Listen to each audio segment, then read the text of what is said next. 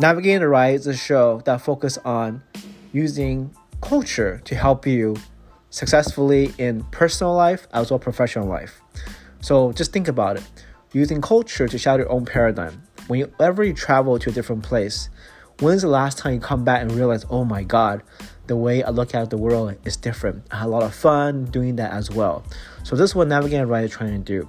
For not just on a personal front, leveraging those differences, but at the same time to understand how to use that successfully for businesses, as well as showcasing individuals who have successfully merged those two different nuances in their world.